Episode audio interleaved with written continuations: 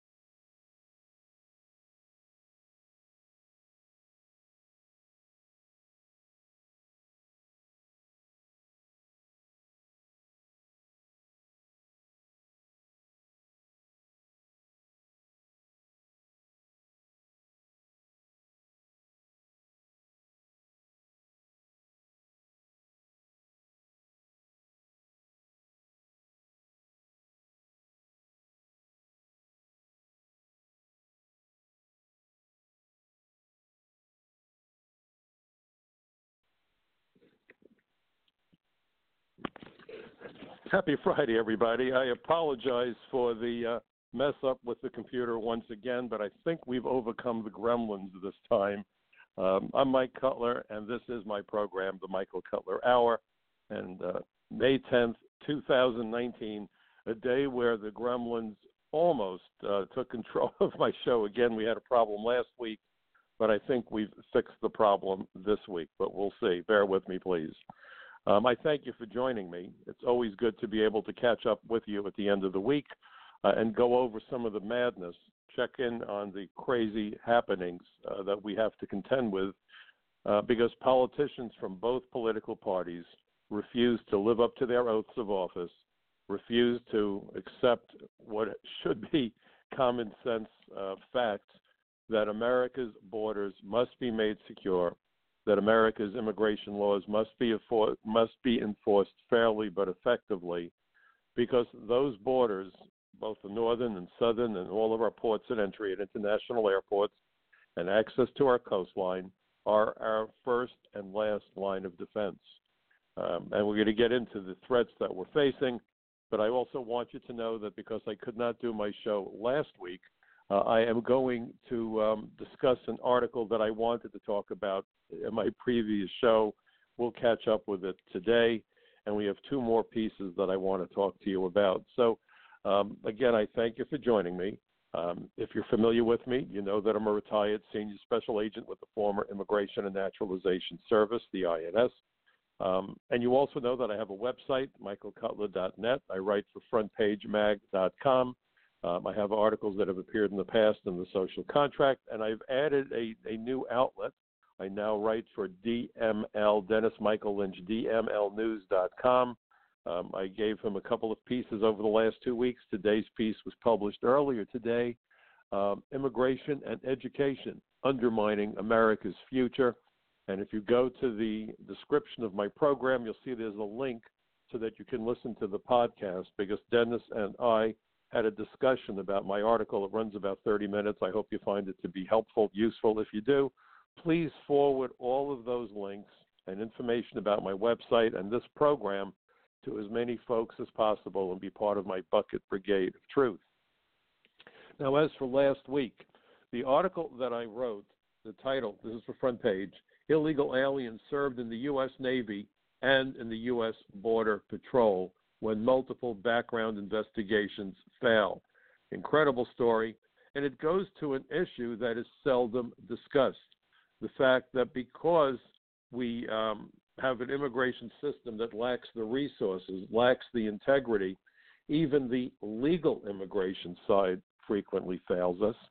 And all too often, people are able to game the immigration system by either committing immigration fraud or committing document fraud, which was the case here, because in this situation, the young man from Mexico uh, got his hands on a false U.S. birth certificate and somehow not only managed to enlist in the Navy, but was assigned, hold on to your seat, to a nuclear submarine, one of the jewels of the U.S.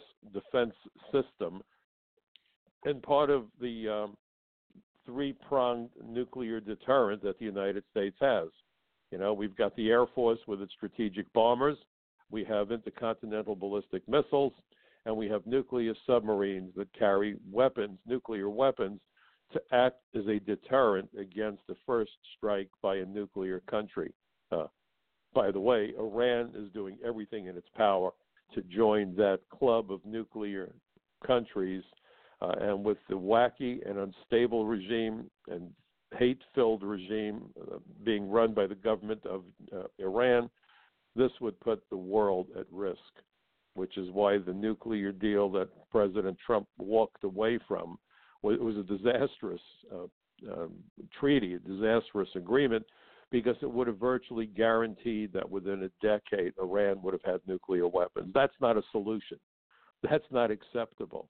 And how in the world the prior administration could have done that is beyond me.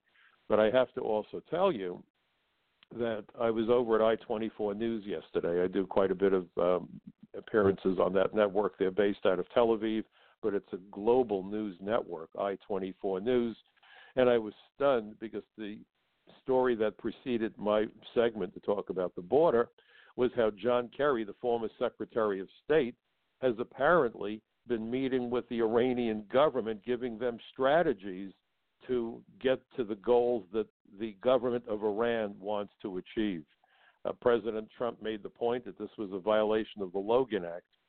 But what's even more disturbing, and certainly that, that by itself is disturbing, with all of the jumping up and down about collusion that we're hearing from the Democrats and, and one or two crazy Republicans, the real collusion here seems to be Kerry and the Democrats and Iran and, and there's an awful lot going on that should leave all of us slack jawed, should stun us all.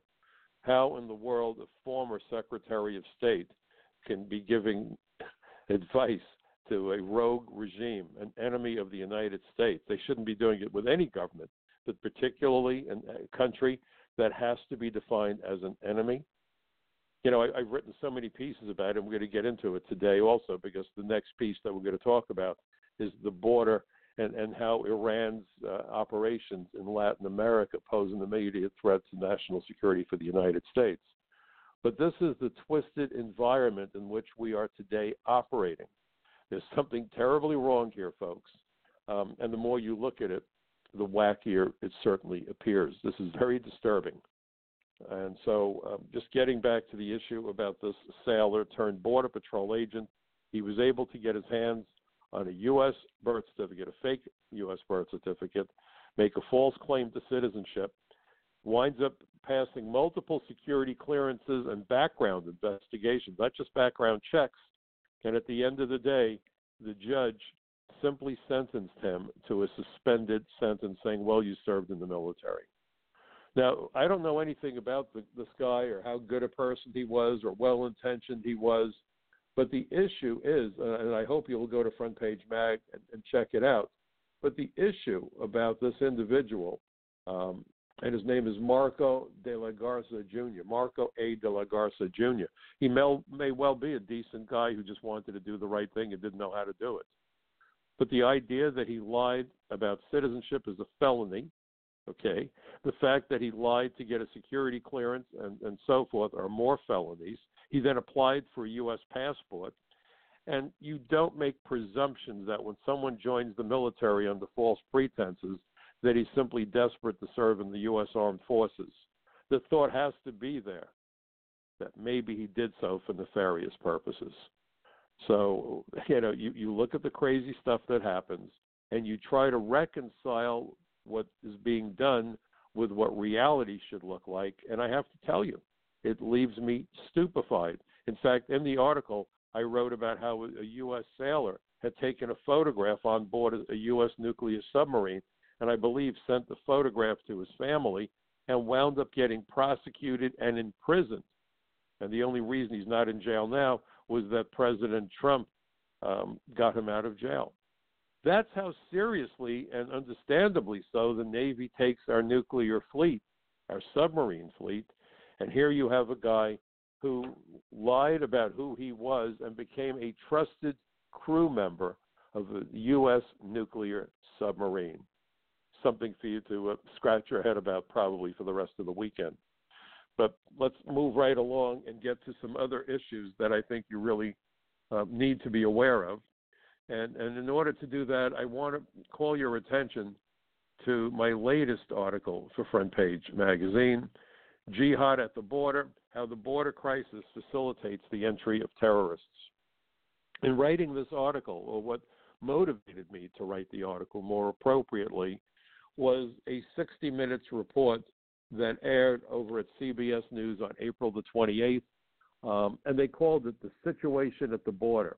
Now, what's interesting, and as you will see in the article that I wrote, the correspondent who did the story actually wound up referring to the situation on the border as a crisis. So you have members of the Democratic Party.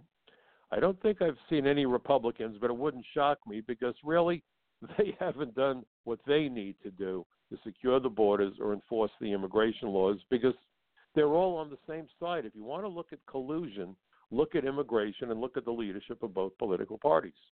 That's why you have 6,000 ICE agents, and that's why Customs is part of ICE. This should have been a standalone agency. They should not have cut it in half, and CBP, another side of it, and so forth. And as I've said many times on this program and elsewhere, John Hostettler, when he chaired the House Immigration Subcommittee, Republican, criticized President um, uh, President Bush, George W. Bush, frequently. And at a particular hearing where I testified back on May 5th, 2005, he said that the way that DHS, the Department of Homeland Security, was put together, the way that immigration was dealt with, created immigration incoherence, making it impossible to secure the borders or enforce the immigration laws, even after it was clear to everybody that 9 11 and other terrorist attacks were only possible because of multiple failures of an immigration system that had no integrity. So you, you have President George W. Bush further hobbling immigration law enforcement. Both sides of the aisle are in on this little game between the Chamber of Commerce and the Koch brothers and George Soros um, and, and a whole host of others, and immigration lawyers who certainly don't want to see a loss of clientele because when they see that mass of humanity heading this way, they salivate because they're thinking, my gosh, clients are coming. Let's make room. That was the whole point of comprehensive immigration reform. Not to get the aliens out of the shadows, but to get them into the waiting rooms of immigration law firms across the country. Bob Goodlatte, who was the chairman of the House Judiciary Committee, which oversees immigration. Okay, think about that. Republican is an immigration lawyer who specialized in H 1B visas, according to news reports. His son, Bobby Goodlatte, is a computer executive. Um, so you can see where we're going with all this. Both sides of the aisle are on the same side. Open the borders, let in the cheap labor, let in all the people with the visas, let's keep the lawyers busy, let's placate the people making the campaign contributions, and the hell with America. But meanwhile, today, on a somber note, New York City held a ceremony where 47 more names were added to the list of police officers who died on 9 11 or who died afterwards because of their exposure to the toxins that were released when the World Trade Center complex collapsed and they died of cancer or similar diseases. They added 47 more names to that list today. I believe we are now up to 200 or 250, and I don't want to be vague about these numbers because every life is a person, was a police officer and you have the fire department with their massive loss of, of, of people, and they're dying of the same diseases. Last week, I believe it was a fire captain passed away because of cancer that was attributed to 9 11.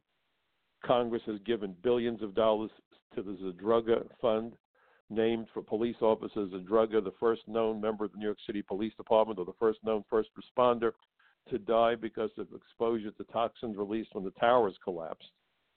So we're hearing all about this. We do need to remember what these people did, the sacrifices they made. But that's not enough. Now, the police commissioner said that this is still ongoing. Well, it is. The deaths of these people is ongoing. More people are still suffering and suffering terribly. Cancer is an ugly disease. I've lost too many family members to it. It's a terrible way to die. Not that there's a good way, but certainly it's not cancer. And many of these people died much, much, much younger than they should have died. They died, they sacrificed their lives working at the pile, trying to look for survivors and trying to find remains. Um, their sacrifices are astonishing, incredible. They should be honored. But our government should be doing whatever it takes to make sure it doesn't happen again. And I'm going to tell you flat out, they're not. Flat out, they're not. So, with that backdrop of today's ceremony at police headquarters here in New York City, the city that was hammered the worst on 9 11, I want to remind you that New York City is a sanctuary city. New York State is essentially a sanctuary state. The governor of New York State, Andy Cuomo, uh, referred to ICE agents as thugs. Think about that. Federal agents who put their lives on the line to arrest drug dealers and terrorists are thugs. In Andy Cuomo's alternate universe. He was all choked up today because they he wanted to name the, the replacement bridge, the Tappan Zee Bridge, for his father and he was talking about his dad and so on and so forth. Well, his father, I thought, was a decent governor, unlike his son, who's a jerk.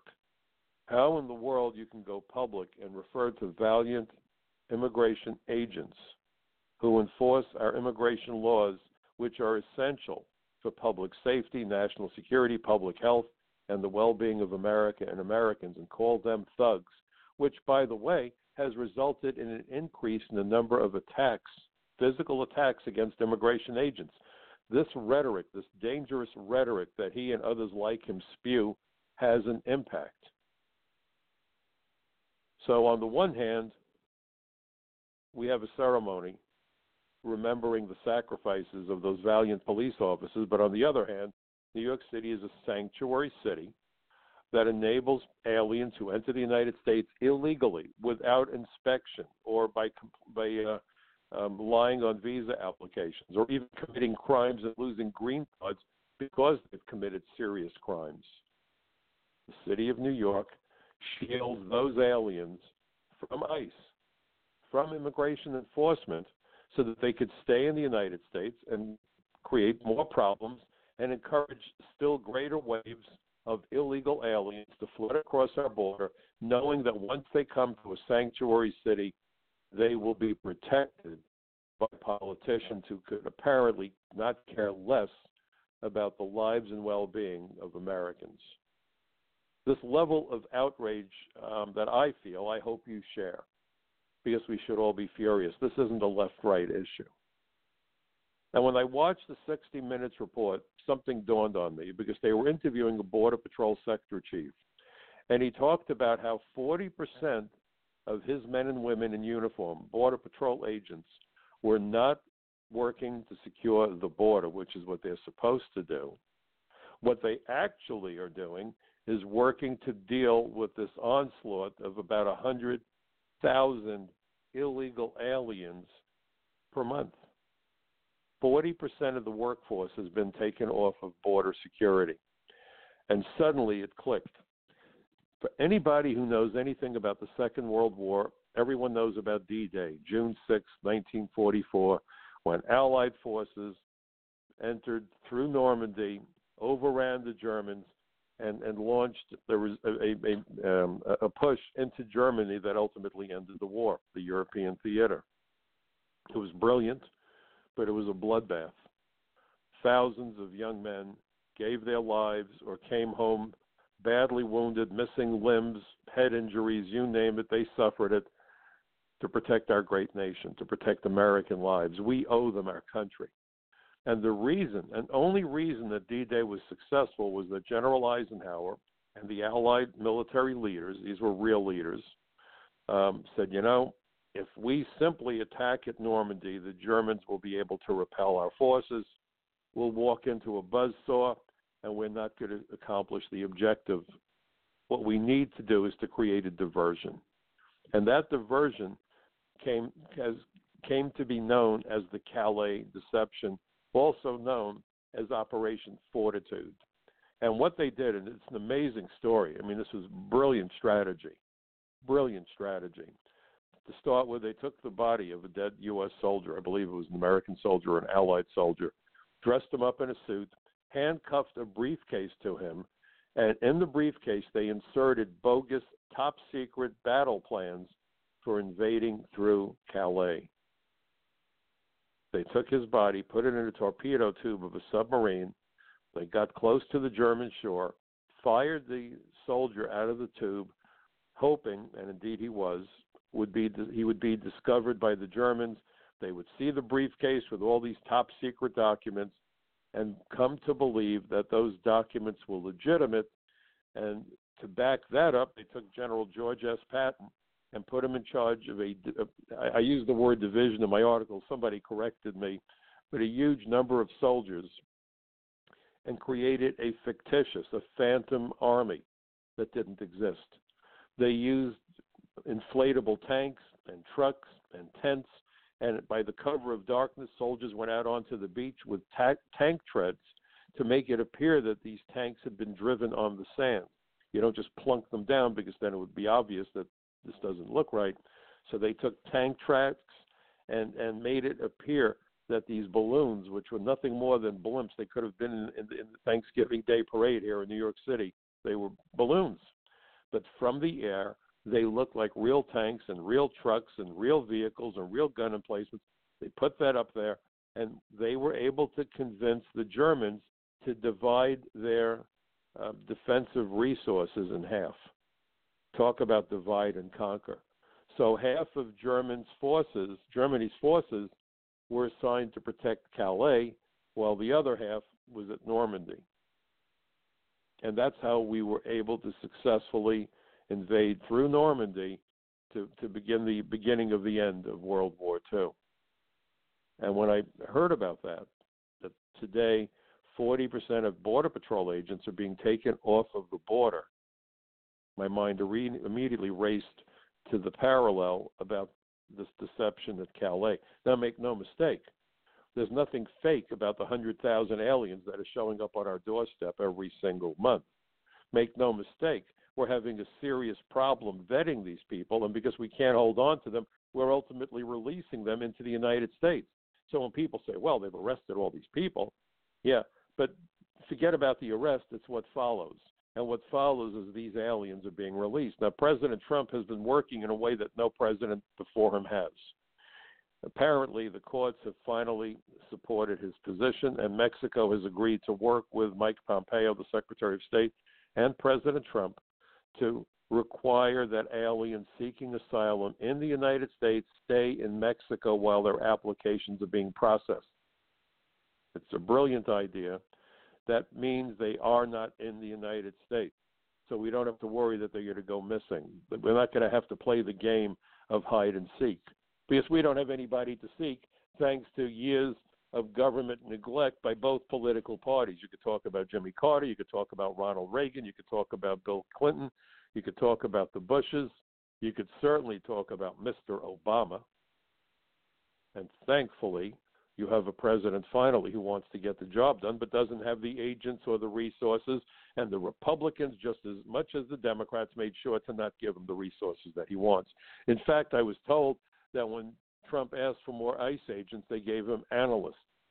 Of course, mm-hmm. because analysts don't make arrests, analysts don't conduct investigations, analysts don't swear out warrants. To this day, to this day, both parties are determined to leave our borders open and to make certain that the immigration system continues to be the most successful delivery system in the U.S. government delivering an unlimited supply of cheap, exploitable labor, foreign students, foreign tourists, and for the immigration lawyers on both sides of the aisle, an unlimited supply of clients. That's what this is about. The hell with Americans, the hell with national security, public safety, public health, and the added benefit you destroy the middle class, which means more corporate profits. And for the Democrats, that pushes the ball down court because I believe that their ultimate goal is a one party country. In other words, kiss democracy goodbye. That's the only logical conclusion that I could come to. And the Republicans can only think about where's my next uh, campaign contribution coming from. So when you're driven and blinded by greed and power, God help the citizens of the country. And that's the mess that we are in right now. You have a president who's doing everything he can to push back, and you can see the way the knives are being sharpened in Washington. We're going to get his tax return. We want the full Mueller report. My understanding, my understanding is that 98% of the Mueller report has been made public. The only material that's been kept out is the material that would compromise national security or violate something known as 3500 material, material provided at grand jury, which you're not allowed to release. Plus, I believe they're also trying to shield the names of people who were exonerated. Why smear good people's names by a rogue investigation when you look at the Steele dossier and all that led up to the investigation into collusion, which, by the way, Mueller said there was no collusion. These are desperate people who are doing everything in their power to make certain that President Trump does not succeed in securing the borders or ending the immigration crisis. And, and before we go further, I have to make a point. The first step in problem solving is to agree you have a problem. You don't solve a problem if you don't think it's a problem. So when politicians say there's no crisis on the border, what they're really saying is this isn't a problem. Any politician who says this isn't a problem wants to see what's happening continue. And yes, this is a humanitarian crisis, make no mistake, because the draw of America is pulling hundreds of thousands of people across some very dangerous territory. They're being placed at risk by alien smugglers who are among the most vicious and pernicious criminals you'll ever meet next to terrorists. They don't care about human lives. You know, people are learning a little bit about the border and they're getting some of the lingo. You know, we call the smugglers coyotes. And many people may not know why you call a smuggler of aliens a coyote. Well, I can tell you why. I can tell you that I was part of the anti smuggling unit here in New York City because smuggling doesn't just exist on the Mexican border or the Canadian border. There are safe houses in, inside the interior of the United States and so forth. In fact, New York City, at least on paper, has the greatest number of illegal aliens of any city in the entire United States of America. this isn't just a border issue.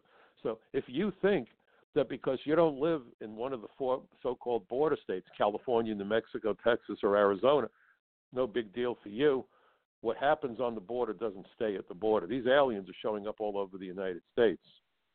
New York City has at least a half million illegal aliens. That was the estimate a year or two ago. God knows how many more from the caravans are here, and of course, they've always undercounted. What this really means here's a sobering thought. If you're walking through Midtown Manhattan, at least one in 10, maybe one in eight, maybe one in six, God knows, people that you pass on the street are likely aliens who have no lawful right to be in the United States. If that doesn't freak you out, check for a flatline EEG. Think about that. These are people who came in surreptitiously. They are trespassing. Trespassing is very dangerous. Chuck Schumer understands it. He's no fool. He made the point that he wanted a law that would make trespass on critical infrastructure or national landmarks a federal crime with a five-year five-year maximum jail sentence. He said New York's trespassing laws aren't strong enough and don't provide a great enough punishment to deter this dangerous activity, especially where foreign nationals are concerned. So Chuck Schumer understands that trespassing, particularly by foreign nationals, is dangerous. But the same Chuck Schumer and his playmates of the Democratic Party hypocritically, contradictorily will say, well, aliens who trespass on America should be given a path to citizenship. Of course, they don't call them trespassers, they call them undocumented. By the way, undocumented means they don't have or don't want you to see official identity documents so you know who the hell they are. Which means anyone who's quote unquote undocumented poses a clear threat to national security. That was what the real ID was all about. Because we knew from the investigation done by the 9 11 Commission that the 19 hijackers who took part in the 9 11 terror attacks in the aggregate, used 364 false names or variations on false names. That was why the Real ID Act was passed. Don't bog these Democrats down with the facts or the Republicans. They have bigger fish to fry. They have money to get from the campaign contributors. And then when you hear the candidates saying, like Gillibrand, oh, I'm not taking PAC money. I'm not taking big amounts of money. I'm only going to take money from small amounts, you know, the little guy that wants to pay for my campaign. What most people don't realize is that the candidates who run for the presidency will get party money. The Democratic Party will write the majority of the checks. And guess where the Democrat Party is getting its money from? The PACs. So, yes, Gillibrand can say, I'm not taking PAC money. No, because in a manner of speaking, it's being laundered through the party. The party gets the PAC money, and then the party hands her a check for however many millions of dollars for her campaign, and she can stand in front of the microphones and say, I didn't take any PAC money. What a game. What a game. It's a game of deception.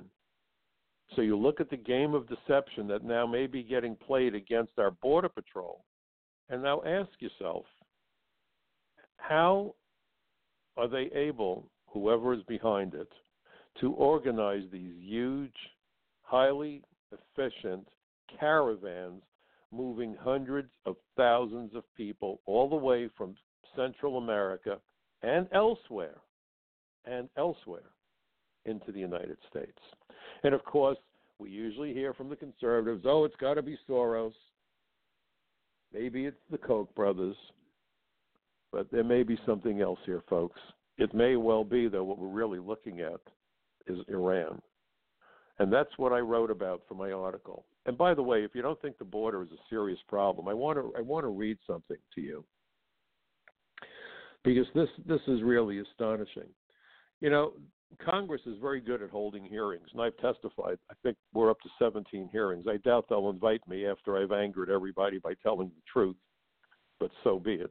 17 is some kind of a record, I've been told. And really, they need listenings, not hearings in Washington. But there was a hearing that was held in January, January 29th of this year. The Senate Intelligence Committee conducted a hearing on worldwide threats predicated on the worldwide threat assessment that was prepared by the intelligence community. So the intelligence community um, is directed by Dan Coats. He's the director of the Office of National Intelligence, and he coordinates and oversees the FBI, the CIA, NSA, all the intelligence agencies. And so this hearing involved Dan Coats and all these people from the other agencies. And it was about the threats that America faces and it was looking at all the threats from all over the world. Very sobering. But here's something that I want to read to you because one of the sections was on transnational organized crime. Now, what you're going to hear is actually the words in that report. I'm, I'm now quoting from that report that was prepared by the intelligence community, and it was released on January 29, 2019. It's hot off the press, so to speak. Transnational organized crime global transnational criminal organizations and networks will threaten U.S. interests and allies by trafficking drugs, exerting malign influence in weak states, threatening critical infrastructure, orchestrating human trafficking, and undermining legitimate economic activity. Drug trafficking. The foreign drug threat will pose continued risks to U.S. public health and safety and will present a range of threats to U.S. national security interests in the coming year violent Mexican traffickers, such as members of the Sinaloa cartel. By the way, um, this is me now telling you this. Think of El Chapo Guzman, the head of the Sinaloa cartel, being convicted and sentenced to life in prison here in New York City because he was operating his operation in Queens, New York. He was prosecuted in the Eastern District of New York, okay, the Sinaloa cartel. So they, the report mentioned the Sinaloa cartel, and going back to the report, and new generation Jalisco cartel remain key to the movement of illicit drugs to the United States, including heroin, methamphetamine, fentanyl, and cannabis from Mexico, as well as cocaine from Colombia. Chinese synthetic drug suppliers dominate U.S. bound movements of so called designer drugs, including synthetic marijuana and probably ship the majority of U.S. fentanyl when adjusted for purity. So here we see that they have a hearing at the Senate Intelligence Committee about the threats America faces. I believe this was on page 18, if I'm not mistaken. If you go to my article, you have links. Please check out my article. Take the time. Don't just look at the headlines. You know, sometimes I see people comment because there's a place where you can comment on the article, and no matter what I write, it's obvious that whoever wrote a response didn't bother reading the article because they'll focus on something that's in the title or the first sentence. Why didn't he talk about this? Why didn't he talk about that? Well, if they read three paragraphs down, they would see it. If you want to be educated so that you know what's going on, you have to do the reading. There's just no stuff, there's no cliff notes for my articles. Okay? Please read the article. Please check out the links. I want you to know that when I put something in my article, it's not a brain spasm. It's ba- based on fact. If I can't provide facts, I'm not going to talk about it. This isn't a, a gossip column. I'm trying to provide you with a distillation, if you will, of the facts that are available within the public realm. And frequently, I quote congressional hearings and open source material. So please read the report. Understand that the Senate has access, the Congress has access to this. Mayors and governors of sanctuary cities have access to this. And yet you have Cuomo calling ICE agents thugs. These are the people that are fighting these battles on the streets. I did that job. I was part of the drug task force for 10 years. And for about four and a half years before that, I was the first INS agent assigned to DEA Unified Intelligence in New York City. I didn't read about the stuff. I was out there swearing out warrants, kicking down doors, making arrests, and testifying at hearings and trials. This isn't a game. This isn't a game. And I'd love to know how this isn't a crisis. And by the way, it's remarkable that a school official was complaining about the shooting at that STEM school in Colorado. That he apparently, somebody wrote an article and said these kids are so strung out on drugs, they're suffering mental illness. They're suffering depression and anxiety and someone's going to do something terrible. And isn't it wonderful that Colorado legalized pot? How wonderful. We worry about the well being of our children, and we're making it more and more difficult to smoke cigarettes at work or in the street or in the park, but pot is okay. Let's get everybody stoned. Let's really screw up the brains of our children. These aren't left right issues, folks. These are right wrong issues. You don't see good advertisements on TV warning about drug use. You see good commercials about cigarette smoke or not using your seatbelt or driving drunk. Oh, yeah, we've got commercials about that. Where are the commercials warning people about the dangers of opiates, dangers of drug? Why are we legalizing marijuana at a time that we have the worst heroin epidemic ever? Is this really a government of the people, by the people, for the people? You think? But in addition to this recent report, I also quoted something, and I've quoted it in the past, because back on April 17, 2018, a year ago, a year ago, the House Committee on Homeland Security, Counterterrorism, and Intelligence Subcommittee conducted a hearing on the topic The State Sponsors of Terrorism and Examination of Iran's Global Terrorism Network. So here's a brief excerpt please read the report that I wrote on that or the article I wrote on that and, and watch the video, watch the hearing. It's a video. You don't even have to read. You can just watch. You probably won't sleep afterwards. Because at the hearing, a witness by the name of Dr. Emmanuel Ottolenghi of the Foundation in Defense of Democracies included this alarming excerpt from his testimony. Now I'm quoting Dr. Ottolenghi. In recent years, Hezbollah, Hezbollah, you know, is an arm of Iran okay? In recent years, Hezbollah's Latin American networks have also increasingly cooperated with violent drug cartels and criminal syndicates, often with the assistance of local corrupt political elites. This toxic crime terror nexus is fueling both the rising threat of global jihadism and the collapse of law and order across Latin America that is helping to drive drugs and people northward into the United States. Let that sink in. This toxic crime terror nexus that is between Hezbollah, which is a puppet of Iran, it's an Iran, the the um, the militant arm of Iran, right?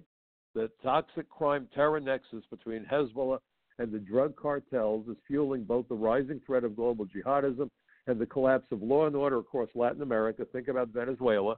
By the way, for decades, Iran has been sending their Quds forces, their shock troops, into Venezuela on direct flights from Tehran. This isn't fiction. This is reality that you're not hearing about in the evening news. You're not hearing about by members of Congress or mayors of sanctuary cities.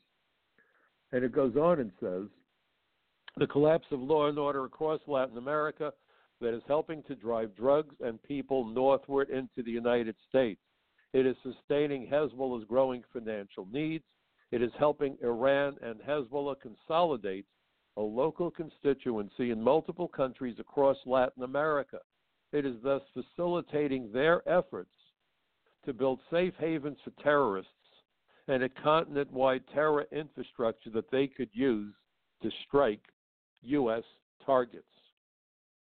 And you had Rouhani, the president of Iran, saying that if countries agree with the boycott launched by the United States, that they will send us bombs, refugees, drugs, and assassinations or assassins. It's pretty clear. You know, after 9 11, all those politicians stood at the microphones and thumped the podium and said, Why didn't they connect the dots? Why didn't they connect the dots? Ladies and gentlemen, the dots have been connected again and again and again and again, and we still have politicians saying there's no crisis. We still have people saying, "Oh, isn't that wonderful? We're going to shield these people from detection by ICE." The second largest contingent of law enforcement officers who were assigned to the Joint Terrorism Task Force are immigration agents, because think of this: every foreign terrorist in the United States violates multiple statutes contained within the immigration and nationality laws of our country. My very first fraud investigation, which was supposed to be a routine, mundane, nothing case of a young kid with an altered visa. Well, I played a hunch, and it led us to uncover a terror plot in Israel that would have involved the bombing of an oil refinery. Thankfully, because we discovered it working with the Israeli National Police and the FBI, that plot was thwarted about a week before it was to have been carried out back in 1976. I've been involved in other terrorist investigations. That's the reason why the 9 11 Commission asked me to provide testimony to the Commission, which I did. Please understand that this is about national security. So today we remember the lives of 47 police officers who lost their lives. And, you know, I love it when they say they lost their lives, they misplaced them they were killed by the terror attacks. Passive voice is something children use. Mommy, Daddy, buy me a new toy. It broke. No, I threw it against the wall and it broke. But they leave that out. Most of the coverage that I've seen in the media today, they lost their lives because of 9 11. Finish the sentence. Finish the damn bloody sentence. They lost their lives because dirtbags, aliens who had no right to come here, gamed the immigration system by lying on visas, by claiming political asylum, by doing whatever it, they needed to do to come to America, determined to turn airliners into cruise missiles and kill as many innocent people as possible, and they succeeded. It wasn't just on 9 11 they lost their lives. They didn't get careless on 9 11. Damn it, they were killed because of actions taken on 9 11 by people who have no goddamn right to be in the United States. Period. But that's the part of the sentence you're not going to hear in the mainstream media. You know, when they talk about how people die in car crashes and they say, wear your seatbelt, they don't say people died because they flew through the windshield of their cars. They say people died because they didn't wear their seatbelts. And when they didn't wear their seatbelts, then they flew through the windshields of their cars. But let's get to the root cause. They didn't mysteriously pop through a windshield. They weren't held back by their seatbelts, you see. But with 9 11, oh, it was a tragedy. They lost their lives. Let's remember how it happened. 19 men who had no damn right to be here managed to come here, managed to stay here, managed to use 364 false names or variations of false names, one about their deadly preparations. And on September 11, 2001, walked on board airliners and turned them into de facto cruise missiles. De facto cruise missiles. That's where this all emanated from. And it happened before that. We had the attacks in 93. Did we learn the lessons? Of course not.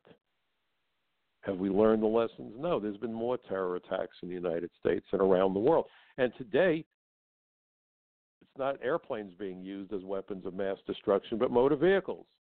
And what is what are sanctuary states doing? Giving driver's licenses to illegal aliens whose true identities are unknown and unknowable. No rational person would get on board an airliner if they saw people sneak past TSA. They'd say, "My God, why is that guy sneaking into the airplane? He's probably a threat." I know if I was at the airport and saw somebody sneak past the, the the TSA people, I sure as hell wouldn't be getting on that airplane. I don't think you would either. Then answer a simple question, and maybe this is the question you need to ask the politicians when you go to the next town hall meeting. If no rational person would get on board an airplane if they saw fellow passengers sneak past TSA, why in the world, why in the world are we being forced to live among millions of people from other countries who snuck into the country to evade that vetting process conducted at ports of entry that is very similar to what the TSA does at the airport. Give that some thought. Give that some thought. And all I will tell you is that any politician who says this isn't a crisis want this to continue. Because anybody who's rational looks at this would have to say this isn't good. This is not good for America or anybody for that matter. And by the way, um, Joe Biden, Joe Biden was asked about this, and he said his solution is we'll give more foreign aid to the country so the aliens will have no reason to come here. What an intellect! What a genius! The money that we give in foreign aid doesn't get to the people anyway. It winds up getting stolen by corrupt politicians and Joe Biden, who's one of the denizens of the cesspool in Washington, should know about that sort of thing because this is what it's all about money disappearing. You know, you have politicians that come to Washington worth very little, and by the time they leave, they're multimillionaires. Dennis Hastert, you know, Chester the molester, the former Speaker of the House, wonderful human being. He was a gym teacher. Turns out that he had a thing for little boys. God bless us all. Came to Washington, from what I read, worth a couple of hundred thousand. And by the time he left, he was worth millions. You think he was saving his paycheck from the Senate? I mean, the madness that goes on with our politicians keeps getting worse and worse and worse. Americans are dying of drug overdoses. They're dying of violence. They're dying because of gangs and diseases. And by the way, Ellis Island was a quarantine station. But this mass of humanity flooding into America, there's nothing to see here, folks. And by the way, we know we caught 100,000, let's say, last month. What nobody knows is who came in, just like the Calais deception. We know what we caught. We know what we, we don't know what we didn't catch. In some sectors, 40% of the Border Patrol agents are, are taking care of the aliens already in custody, just like the Calais deception. It's a divide and conquer strategy. What, what meager resources we have has been diminished while the Border Patrol is forced to contend with this massive onslaught of humanity. And of course, the wall isn't there because the Republicans as well as the Democrats were determined not to do anything to stop the madness. They weren't willing to do anything to stop the madness. Think about that. Think about that the next time it's time to vote. If a politician doesn't think we need a wall, then I don't think we need them in any position of authority in our government. We, the people, need to take back control of this country, and we start by attending town hall meetings, keeping these people accountable, asking the tough questions, videotaping it with your smartphone, and putting it on YouTube. Call them out. Take away the cover that they have by trying to lie through their teeth. Go to those town hall meetings and videotape them. Ask the tough questions. Put them on the spot. See if they can do the twist and shout. It's entertaining when you do it, if it's done properly. Final point: when I was um, the article that I wrote for Dennis today, DML, Dennis Michael Lynch, DMLNews.com, about education. We are flooding American schools with children who can't read or write English. We're flooding American schools with all these kids, and some of them may well be members of gangs. Many of them may be fleeing from the gangs, but others might be part of the gangs. And in point of fact, when Mr. Obama opened up the program to the unaccompanied minors, we had a massive, massive, massive, humongous influx of MS 13. I began investigating MS 13 around 1991, 1992. It was a relatively small problem. It existed in a couple of isolated places on the East Coast Long Island, Huntington Station, um, pretty heavy population there, but it was it was kind of rare. Freeport, Long Island, there were, there were a couple of pockets. Today, MS-13 has infested cities across the country. How did it happen? The unaccompanied minors. What's their slogan? Kill, rape, control. And who are they killing and raping? Mostly Latino children. Children. They recruit children as young as 10 years of age. Do you think it's anti immigrant to not want criminals like that to live within the ethnic immigrant community? Because it's that ethnic immigrant community, by and large, suffering the greatest violence. But these are the lies that are being told by the desperate globalists who are doing everything in their power to maintain the status quo. That's why we're in this mess. So we're putting these kids into our schools. They're recruiting children in the schools they certainly aren't helping the class average. So when you see that the United States ranks 19th in the world in math and 20th in science or whatever, understand that you have a huge population of kids who can't speak, read, or write English.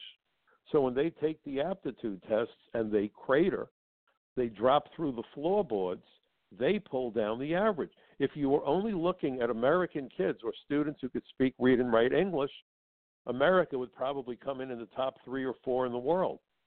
But when you add these huge numbers of non English speaking kids to the mix, and then the globalists point to those terrible numbers and say, you see, Americans are idiots. We need to import bright people from around the world because Americans are too stupid.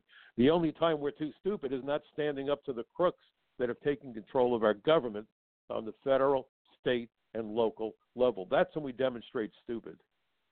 And that has to stop. And that really has to stop. And then on the other hand, we continue to educate people in our higher education systems to displace American high tech workers, which goes lockstep with what Alan Greenspan talked about with H 1B visas. We're also doing it by um, training engineers and computer programmers in the United States. And then people like Mitt Romney run around saying, oh, we need to staple green cards onto the diplomas of foreign students because otherwise they will go halfway across the world when they graduate. The better idea, folks, is to stop educating foreign students and start educating American kids. And I have to tell you, and I know that a lot of conservatives don't like the idea free college, oh my God, it's terrible. It's not terrible. I would rather build classrooms than jail cells. We're going more in the technologically advanced areas today. More and more menial jobs are being done by robotics and artificial intelligence. We need to educate our children.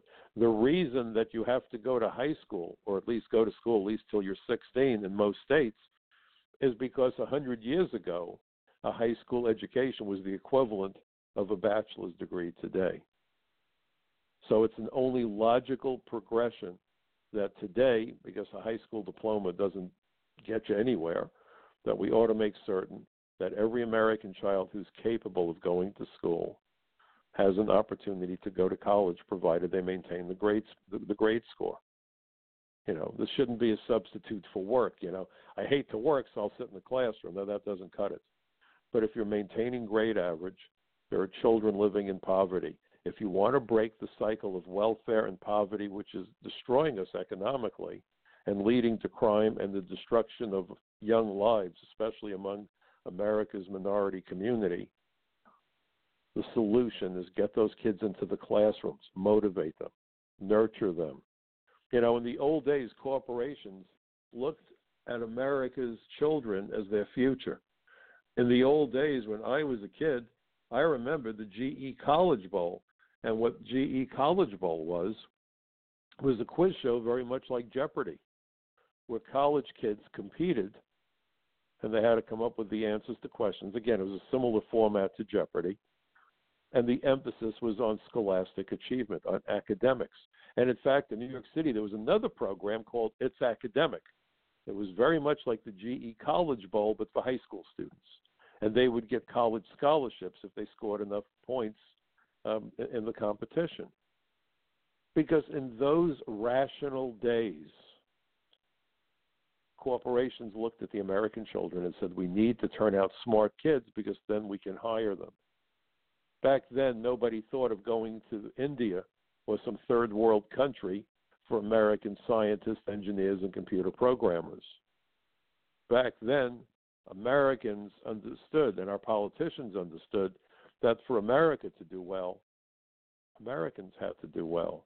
Today, you have multinational corporations, and they don't give a rat's tail about America. They only care about their bottom line. They slap a flag on the garbage they sell us, even though the the flag maybe was made in America or maybe made in China. God only knows. It's about money at all costs. And today, President Trump is standing up against China, which, by the way, sends us the majority of the fentanyl that's killing how many people? They've been hacking our computers. They engage in currency manipulation. We treat them as though they're an ally when in reality they're our adversary. And you finally have a president standing up to them, and all that you hear on, on, on the news reports today is how this will impact corporate profits. Folks, we're talking about the survival of America and Americans. We're talking about the survival of freedom. Let's not forget that China not only is the most populous state, but it's a communist state. They have a totalitarian regime, and they're using technology increasingly to gain ultimate total control over its population. It's a nightmare scenario.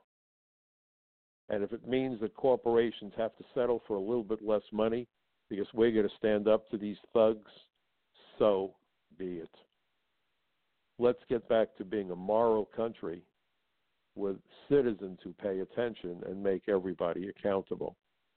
That's the purpose for my program because I know that the information you're hearing here is information you're not going to get anyplace else. The facts speak for themselves. As John Adams said, facts are stubborn things. And I hope that the facts that I provide you help you to better understand the issues. And if you find that it is helpful, please, I ask you, share the links, share the articles, share information about my program with as many of your friends as possible. Ask them to do the same. I'm trying to create what I call a bucket brigade of truth, and it's really important. America stands at crossroads. We face risks from many directions, dangers from many directions. But first and foremost, our country's security begins at its borders. If we can't secure the borders, if we can't enforce our immigration laws, then the consequences could be too horrific to even contemplate. So please get involved. Please make a difference because everybody can make a difference. History is written by those people who step up at a moment in time when their efforts are needed. Please remember, folks, that democracy is not a spectator sport. Mother's Day is coming this weekend. I hope for those of you who are parents that you have a wonderful Mother's Day. Um, it's about our children, folks. You can't be a good parent if you don't worry and get involved with the political process that has a direct bearing on the future of our children and our children's children. Have a wonderful weekend, and um, I look forward to seeing you again next week, right here on the Michael Cutler Hour, and hopefully we'll get rid of those gremlins that have been plaguing the computer. See you next week, folks.